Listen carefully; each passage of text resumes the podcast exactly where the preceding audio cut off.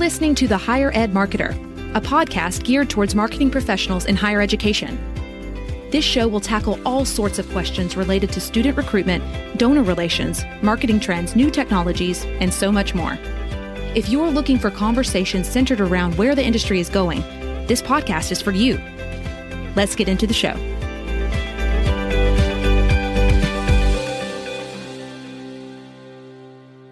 Welcome to the Higher Ed Marketer Podcast. My name is Troy Singer, and as always, I'm joined by the co host of the show, Bart Caylor. And we have a very special show for you today because of an interest or maybe a deep dive that Bart went into. We're going to talk about Generation Alpha with Mark McCrindle from the Land Down Under. Bart, can you let everyone know what they have to look forward to? Yeah, thanks, Troy. It was uh, it was interesting. I was doing a little bit of research a few months ago on Generation Z, and uh, and just thinking about it, I I kind of discovered Generation Z a number of years ago, and, and I remember kind of starting to make reference to it, and people were like, "Hey, aren't we still talking about millennials?" And uh, and so I was thinking about that the other day, and I thought, well, what's the next generation? Because I haven't heard yet. And so I did a you know quick Google search. What's the next generation after Generation Z? And I kind of did this deep dive into this Generation Alpha website, and uh, and I started reading about it and, and understanding that it's children that are eight, eight, 10 years old and younger right now, and and they and I thought, wow, those those kids are going to be on the um, on the bubble for colleges in just five or six years. I mean, you know, some schools. I think we talked to to Christy LaFree at Butler, and they're doing, you know, they're doing ComFlows for eighth graders, and most most schools are doing sophomores. And so, if you think about eighth graders, I mean, boy, they're they're just right around the corner from ten year olds. And so, I thought, boy, this is going to be important for higher ed marketers to understand that we're getting ready to make another major shift from Generation Z to Generation Alpha in, in a short few short years. And so, what does that mean, and what how is that going to change? Because every generation is different. So once I started digging a little deeper, I recognized that the uh, the leading authority on Generation Alpha, everything I was reading was uh, the the McCrindle group down in Sydney, Australia. And so, uh, so we had just started the podcast, and I reached out to, to I found him on LinkedIn. His name's Mark McCrindle, and so I reached out and said, "Hey, Mark, I'm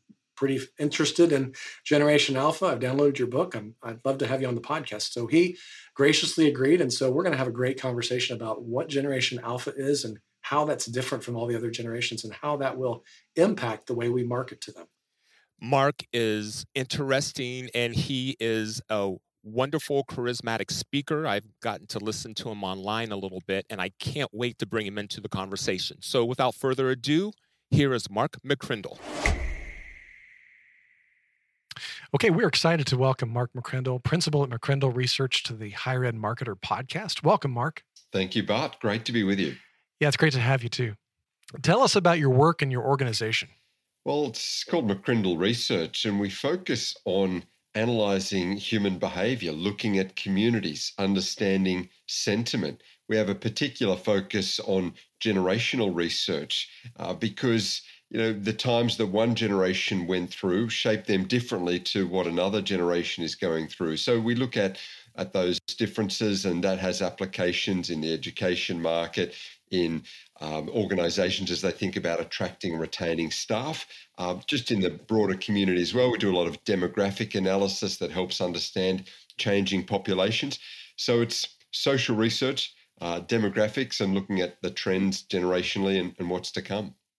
That's great. That's that's really fascinating. I I discovered your uh, your information and and uh, and, and some of and, and your organization when I was doing a Google search, I've been pretty fascinated with generational research and and how that applies to marketing, especially higher ed marketing. It's it's something that we do with a lot with personas. When I just started to kind of do some some research on what was the next generation coming after Generation Z, I discovered your website and, and your book Generation Alpha, and uh, I, I'm pretty pretty amazed by you know the idea that I think a lot of the people listening are just like, wow, we just got used to figuring out what to do with Generation Z. And now you're telling me I've got to pivot to another generation. And so tell us a little bit about what you've learned about Generation Alpha. Yeah, well, these generations span 15 years. So, you know, that's about the maximum time within which you have a shared experience. Beyond that, you've got a new generation. So, you know, as you said, the years have flown by, and Generation Z or Z, they're the children of millennials and they are Generation Alpha. Now, having worked our way through the alphabet with us Gen Xers, and then there was Generation Y or Millennials, Generation Z after that. Um, we've we've got a, new start, but it's not going back to the beginning. Not going Generation A. We're deliberately calling them Alpha, you know, using the Greek uh, alphabet now just to to give um, uh, the the signal that it's a new naming category for a new generation fully born in this new millennium, and they're quite different to even the generation that went prior to them.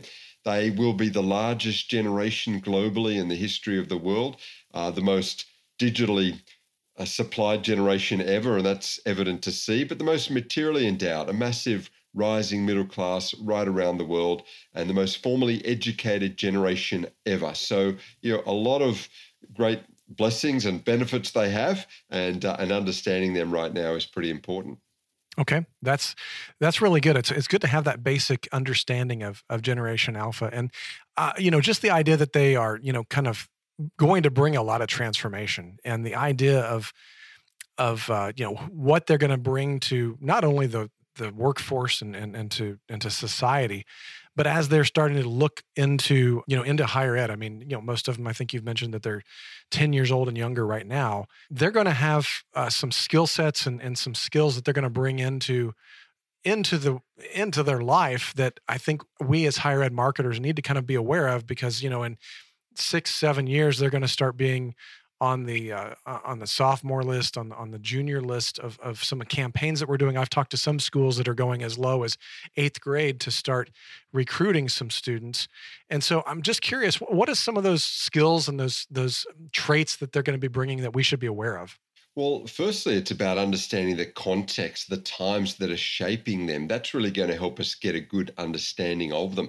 And we sometimes think, well, you know, we're living in these times too, these times of the digital and these times of global connection and social media. But, you know, the age at which you're exposed to a new technology or a transformative event determines how embedded it will become in your psyche and lifestyle. And so for this generation living through COVID, adapting to digital, connecting on social media, being influenced uh, through these new channels. It's it's a different experience for them, and it will impact them profoundly. So, what we are talking about is a generation that are social in terms of the influence channels of their life. It's not just what the authority figures or the experts tell them, but the peer group. They're global in that connection, they're digital in the tool, they're visual in how they consume that content, not just the written form anymore. And of course mobile in lifestyle and where they will work and where they will study far more mobility for them. So so those characteristics um, are at a new level compared to even the generations that are just a little bit older than them. And uh, and we see these same traits right around the world. And as part of this book on generation alpha we surveyed both the parents and these youngsters in several countries. And uh, we found the same characteristics and expectations wherever we searched. That's really fascinating. I, I find it fascinating that it's that, that you see a lot of trends throughout the world, and I guess that kind of you know goes and points to the fact that we are much more of a globally connected world than than um, than maybe some politicians have tried to to lead us to believe, and, and the way things are.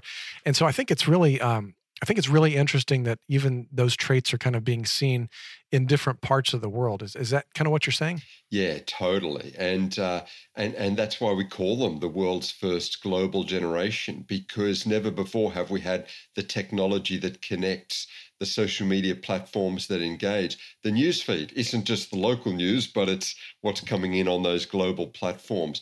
The the the search Oh, and and playlists are uh, are coming in from global platforms, from Netflix to Spotify. It's shared right around the world. The uh, the the buy recommendations as they're on a on a shopping app from uh, you know Amazon to to to whatever may be you know their preferred store, um, uh, eBay, etc. It's it's global, and and we just haven't had that before, and therefore the friends and the connections and even just the global awareness is at a new level today. And we say that people resemble their times more than they resemble their parents. We sometimes think, well, they're our children, we know them, and, and we do, but but they actually often will share more in common as they connect globally with each other than they may with the generation that was shaped in a different era prior.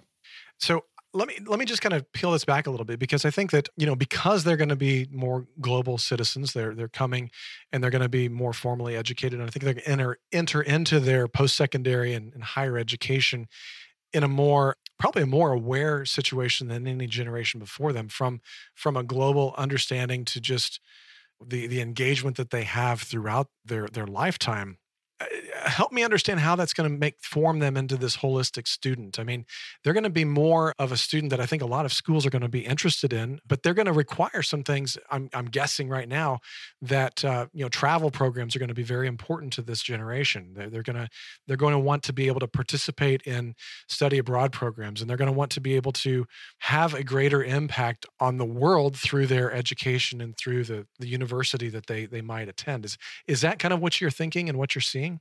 That's exactly right, Bart. They're looking to make a difference, to have an impact, to to seek fulfillment in their life in a more holistic way. And so, as educators and as those engaging with them to train them in this next stage, it can't just be a focus on the academics. It can't just be a focus on setting them up for the career because they will be multi career, there'll be multiple jobs in terms of their future.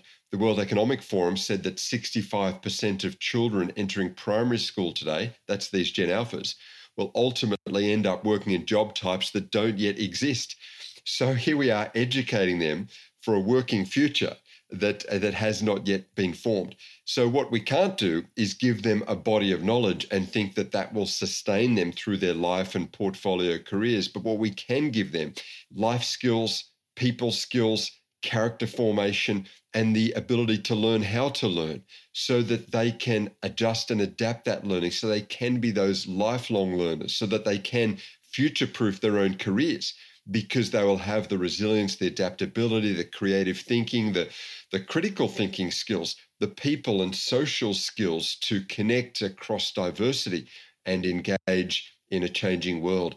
And that's where those programs that you mentioned from those uh, civics programs to missions or overseas travel where they're learning to make contributions, where they're developing those people skills, those entrepreneurial type programs. Uh, maybe they can do internships and, and see the real world of work in action.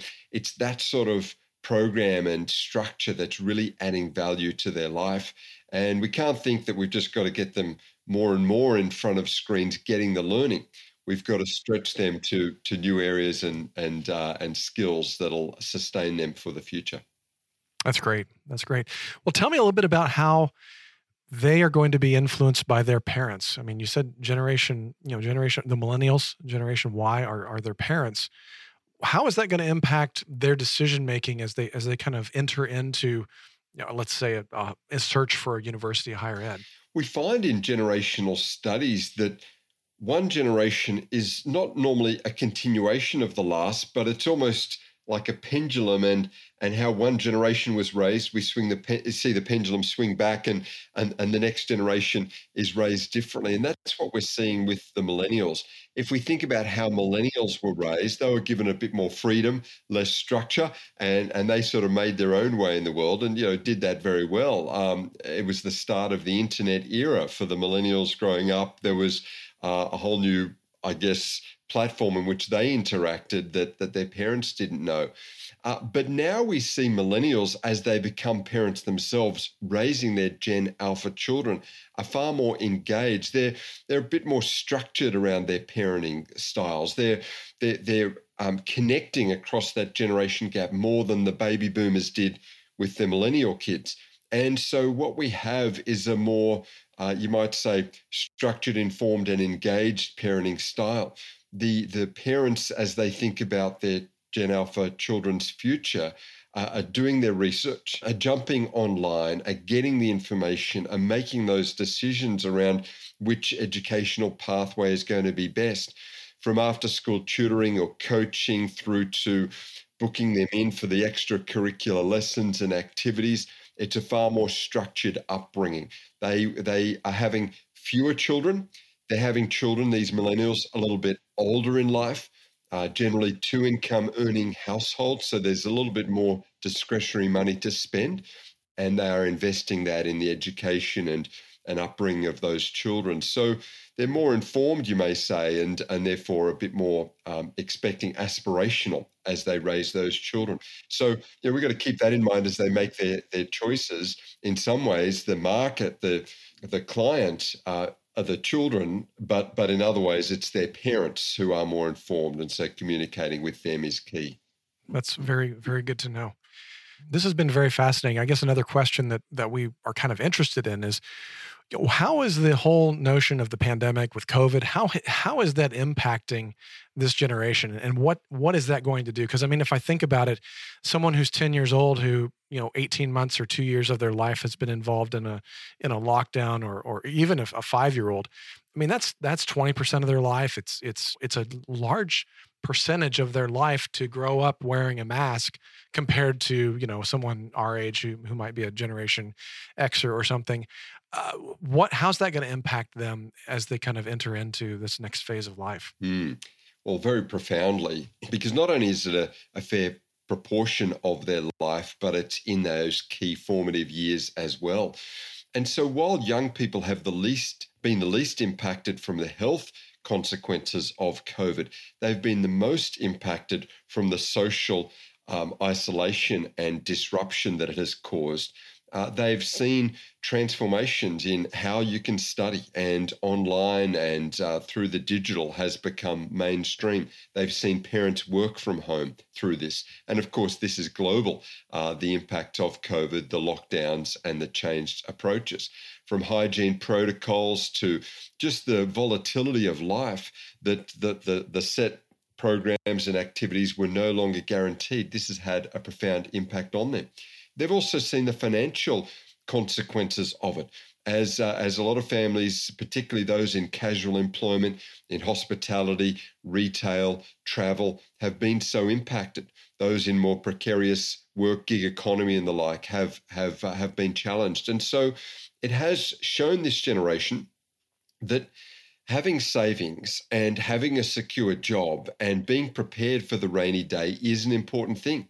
You know, prior to COVID, we had a generation of young people that were living for the now and that saw the economy always heading up, hadn't experienced a recession, and, and really, you know, saw that they had the choice of jobs and they were in the power seat when it came to uh, choosing the job as a candidate. That's all been changed. And we've seen at this early age a generation almost like their grandparents who saw the tough years after World War II, who who've seen some some uh, recessions. They they, like those older generations, now are valuing security and financial conservatism and savings and and again the secure job. So so that's profoundly changed their outlook and it's uh, it's given them uh, a, a, new focus that you know yes you can have flexibility around where you work but but in ensuring a, a, secure job and indeed being able to create your own job so that you've got a fallback option uh, does matter they've seen the benefit of that uh, education as being an extra support and uh, and I think for the unsettled ambiguous complex and volatile future education and the security it brings for a future, as well as developing those broader skills, uh, has just been reinforced as essential. That's really, really profound. And I really appreciate that. I, I think that the more and more that we kind of study this, and I, part of the reason why I wanted to bring you on the podcast is that I, I think that I'm still, you know, in the last probably three years, I was still having some clients that were just trying to figure out, oh, you mean we're not talking about millennials anymore? We're talking about Generation Z. I like to get everybody ahead of the curve, and I think this is a good opportunity for us to to do so. And and while I'm talking about that, I just want to make sure that I mention book that you've recently released. I think you told me that you did a virtual book release yesterday in uh, in Sydney. Um, it's called Generation Alpha. Understanding Our Children and Helping Them Thrive. It's by Mark McCrindle with uh, Ashley Fell. I downloaded my copy on Amazon. I know that they have both the Kindle and the paperback version on Amazon here in the States. And so, really excited about that. And, and I would encourage people that are listening that want to hear more or read more about you know what Mark and, and his firm's research have, have discovered about Generation Alpha, that's a great place to, to start. I guess one of the questions that I would have for you, Mark, is if we ever have um, someone had a question for you or just wanted to connect, what would be the best way for them to do that? Well, the simple way, you know, the book is called Generation Alpha. And if people go to generationalpha.com, uh, you'll find great resources there that we've put up, and you can get the book and and other information uh, from that site. Uh, and and our business is McCrindle, and so McCrindle.com you'll find a blog, a lot of blogs and and free information and infographics as well. And uh, and so either generationalpha.com or McCrindle.com, you can grab a lot more information about what we do and about about these um, this research that we conduct, and, and much of it is freely accessible on those sites. So you know, I'd encourage people to look at that, and, and just to to keep in mind, particularly for educators, that the focus is not just on the next program or on the next campaign, but it's got to be on the next generation. And as we further understand them, I think we can adjust and adapt and effectively engage with them and uh, and resourcing ourselves to understand their world, their context, and who they are is is going to help us out and ultimately help them out as well. That's great. I, I really appreciate the time that you've spent with us today, Mark. It's been a pleasure to have you on our on the Higher Ed Marketer podcast. The Higher Ed Marketer podcast is sponsored by Caylor Solutions, an education marketing and branding agency, and by Think Patented, a marketing execution, printing, and mailing provider of higher ed solutions. On behalf of my co-host Troy Singer, I'm Bart Caylor. Thanks for joining us.